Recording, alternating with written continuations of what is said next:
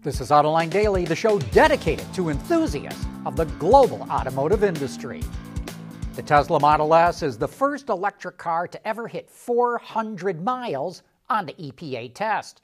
The company announced that all of its Long Range Plus Model S sedans now have an EPA rated 402 miles of range. Engineers were able to boost the range through mass reduction, aerodynamic wheels and tires, and increasing the efficiency of the drive unit.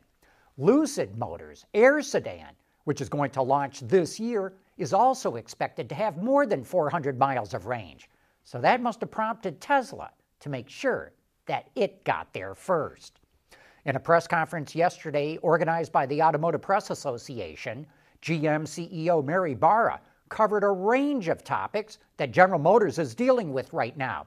Here are some of the highlights. Barra says GM is in a leadership position when it comes to taking a stand against racism, but recognizes it needs to do more. GM initiated listening sessions with employees to learn how they perceive their workplace and how the company treats them. And it is surveying employees and using focus groups to measure their awareness of racism, not just within GM, but how they treat suppliers and dealers. Barra also said the Cruise Origin electric autonomous vehicle will launch after the launches of the Hummer and Cadillac Lyriq EVs. GM is going to do online reveals using augmented reality for its new full size SUVs and its new lineup of electric vehicles. General Motors does well in the middle of the U.S., but EV growth is on the coast, so she sees that as an opportunity for GM.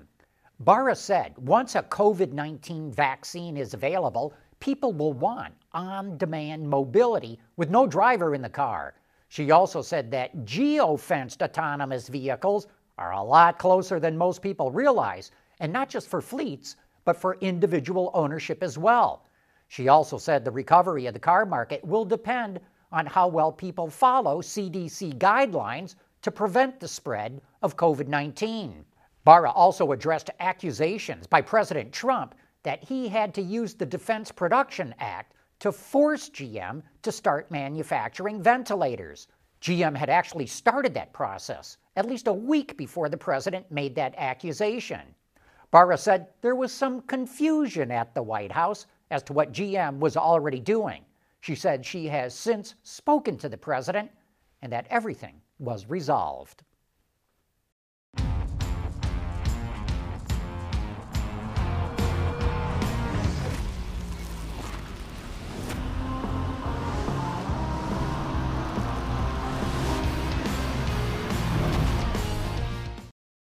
As we've reported, more people seem to be ditching mass transit in favor of personal mobility due to COVID 19. But with more people driving individually, that means there's going to be more traffic. We just spoke with Annie Chang, the head of new mobility at SAE International, which just published a report about how mobility will change due to the COVID 19 pandemic. And she explained the consequences of more traffic. I think um, that is a very likely scenario, unfortunately, and um, that will further exacerbate all the issues that we had, the externalities related to um, private vehicles on the road, such as air pollution, traffic uh, congestion, and um, road safety issues. I think that is the fear that we are um, currently faced with. Um, we, meaning the cities, the, civil engineers, the urban planners, um, that uh, we are perhaps driving to a hell scenario where we emerge finally from the pandemic only to be locked down by traffic, right? Um, so I think that um, there needs to be a lot of action that uh, needs to take place at this time to um, nudge the people, the individuals, to um, select, uh, you know, their travel modes, um, you know, with um, sustainability and safety in mind at the society level. And of course, you can watch that full interview right now on our YouTube channel. You can also find a link to SAE's full report in today's transcript or in the description box below. Ford is going to reveal the new Bronco on July 9th, which, as it turns out, is the birthday of football star O.J. Simpson. 26 years ago, Simpson famously was riding in a white Ford Bronco that was involved in a slow 60 mile police chase that was televised. The police wanted to arrest Simpson, who was accused of murdering his wife. And for anyone who watched that chase or saw news reports about it, that white Ford Bronco is indelibly etched in their minds. So, what do you think?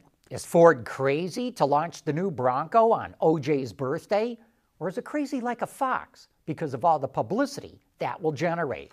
You can leave your comments below. AutoLine Daily is brought to you by Bridgestone Tires. Your journey, our passion. The new Mustang Mach 1 is here. Under the hood is a specially calibrated 5 liter V8 that's projected to make 480 horsepower and 420 foot pounds of torque. The engine also features parts from the GT350, like the intake manifold, oil filter adapter, and oil cooler, which increases engine cooling capability. Customers can choose between a Tremec 6 speed manual or a 10 speed automatic with an upgraded torque converter and unique tuning. To improve ride and handling, MagneRide shocks are standard Stiffer sway bars and front springs are fitted to the car, and the steering feel is heavier. Fake headlights inside the grille edges is a nod to the classic Mach 1, but the entire front end is optimized for better aerodynamics as well. The belly pan is extended 20 inches rearward compared to the Mustang GT, and it's fitted with underwings and airfoils. A front splitter and rear spoiler improve downforce, and when paired with the handling package, the Mach 1 has about 150% more downforce than a Mustang GT.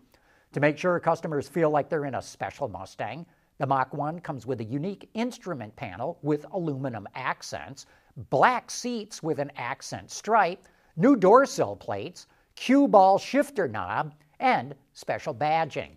The new Mustang Mach 1 hits dealerships in the US and Canada in the spring of next year. Nissan unwrapped the all new Rogue. Styling is a big departure from the current model, but we wonder if Hyundai's designers are going to be mad that Nissan stole the front end off the Palisade. Look how the front end is rounded. The lighting elements are separated. There's a horizontal air inlet below the grille, and even their grills have similar shape.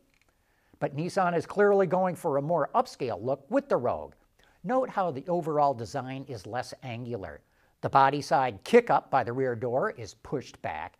The body lines of the rear extend all the way out to the edges of the vehicle to accentuate its width, and the tail lamps are less bulky and wrap around the sides more. That upscale look carries through to the interior. We dig this two tone look with diamond stitched seats, as well as the black finish on the material around the shifter. Other interior highlights include a 7 or 12.3 inch digital instrument cluster, a 9 inch center display screen, and a head up display, which is the first time they've offered it on the Rogue. There's only one engine for the new Rogue, in the US at least, a 2.5 liter four cylinder that makes 181 horsepower and can be mated to front or all wheel drive. The new Nissan Rogue goes on sale in the US this fall. And while the Rogue smoothed out its design, the new Lexus IS is more hard edged than ever before. Note the lines around the headlamps and air vents, as well as the lower side character line that kicks up hard to the rear end. The tail lamps no longer extend down towards the rear tires, but a light bar across the entire rear end now connects the two together.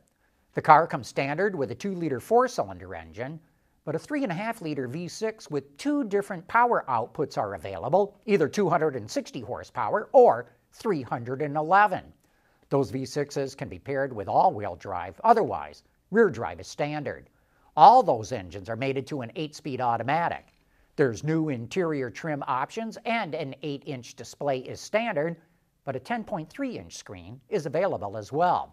And that new Lexus IS will hit U.S. dealerships this fall. And that is it for today. Thanks for watching, and please join us again tomorrow.